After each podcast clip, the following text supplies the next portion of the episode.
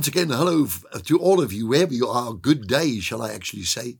Hello is also good. Shalom, if I was speaking to you now in Hebrew and I wanted to say, you know, good day to you, I would say Boker Tov, Boker Tov. And I would greet you and I say Shalom, Shalom to you. That was if you were talking in Hebrew or listening to me and you are Jewish. So here we have a powerful section of the Bible. And we have here in Ephesians 6, verse 10, finally, my brethren, be strong in the Lord and the power of his might.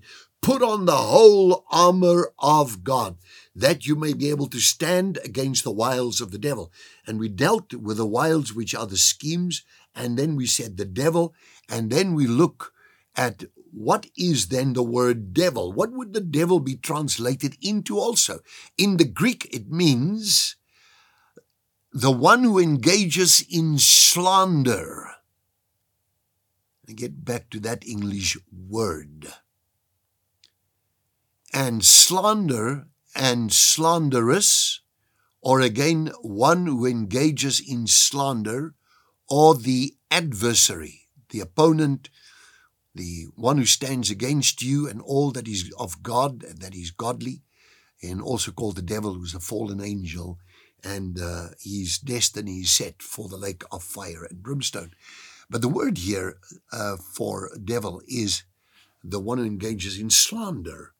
Now, I'm not going to get into all of that right now, but if you read Job chapter number one, chapter number two, you see how God is conversing on a day when the sons of God came into the presence of God, and the devil also came in. He's a fallen angel.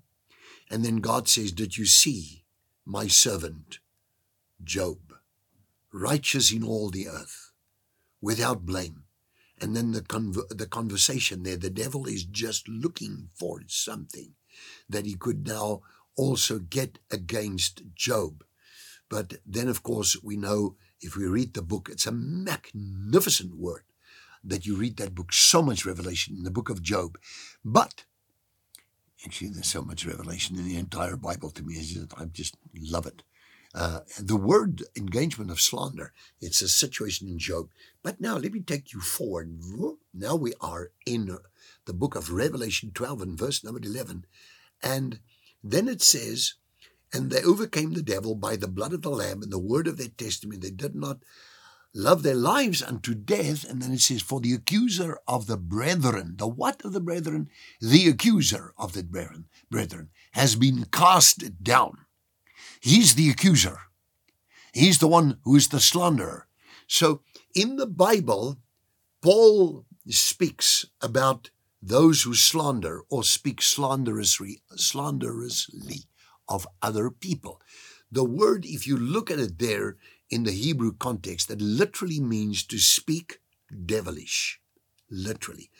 If you slander, if you, I'm going to say this, I have to just say this also in Afrikaans.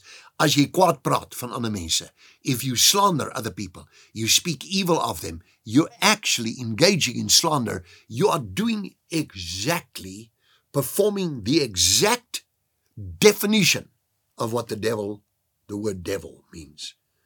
If you look at the word, you see it there, uh, where it's where it's very clear, diabolos, from which we get diabolical or slander.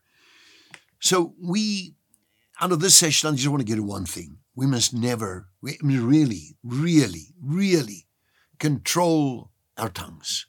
People just talk; they don't think. They just, they just don't think what they're saying. They just speak impulsively, just go on talking.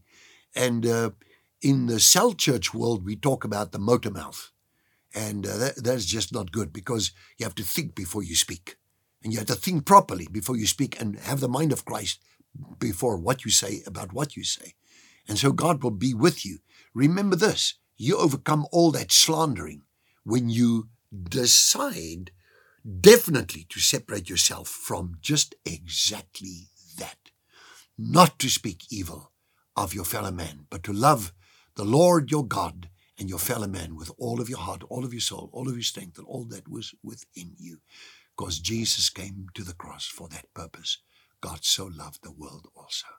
God bless you. I'll see you tomorrow in the next session.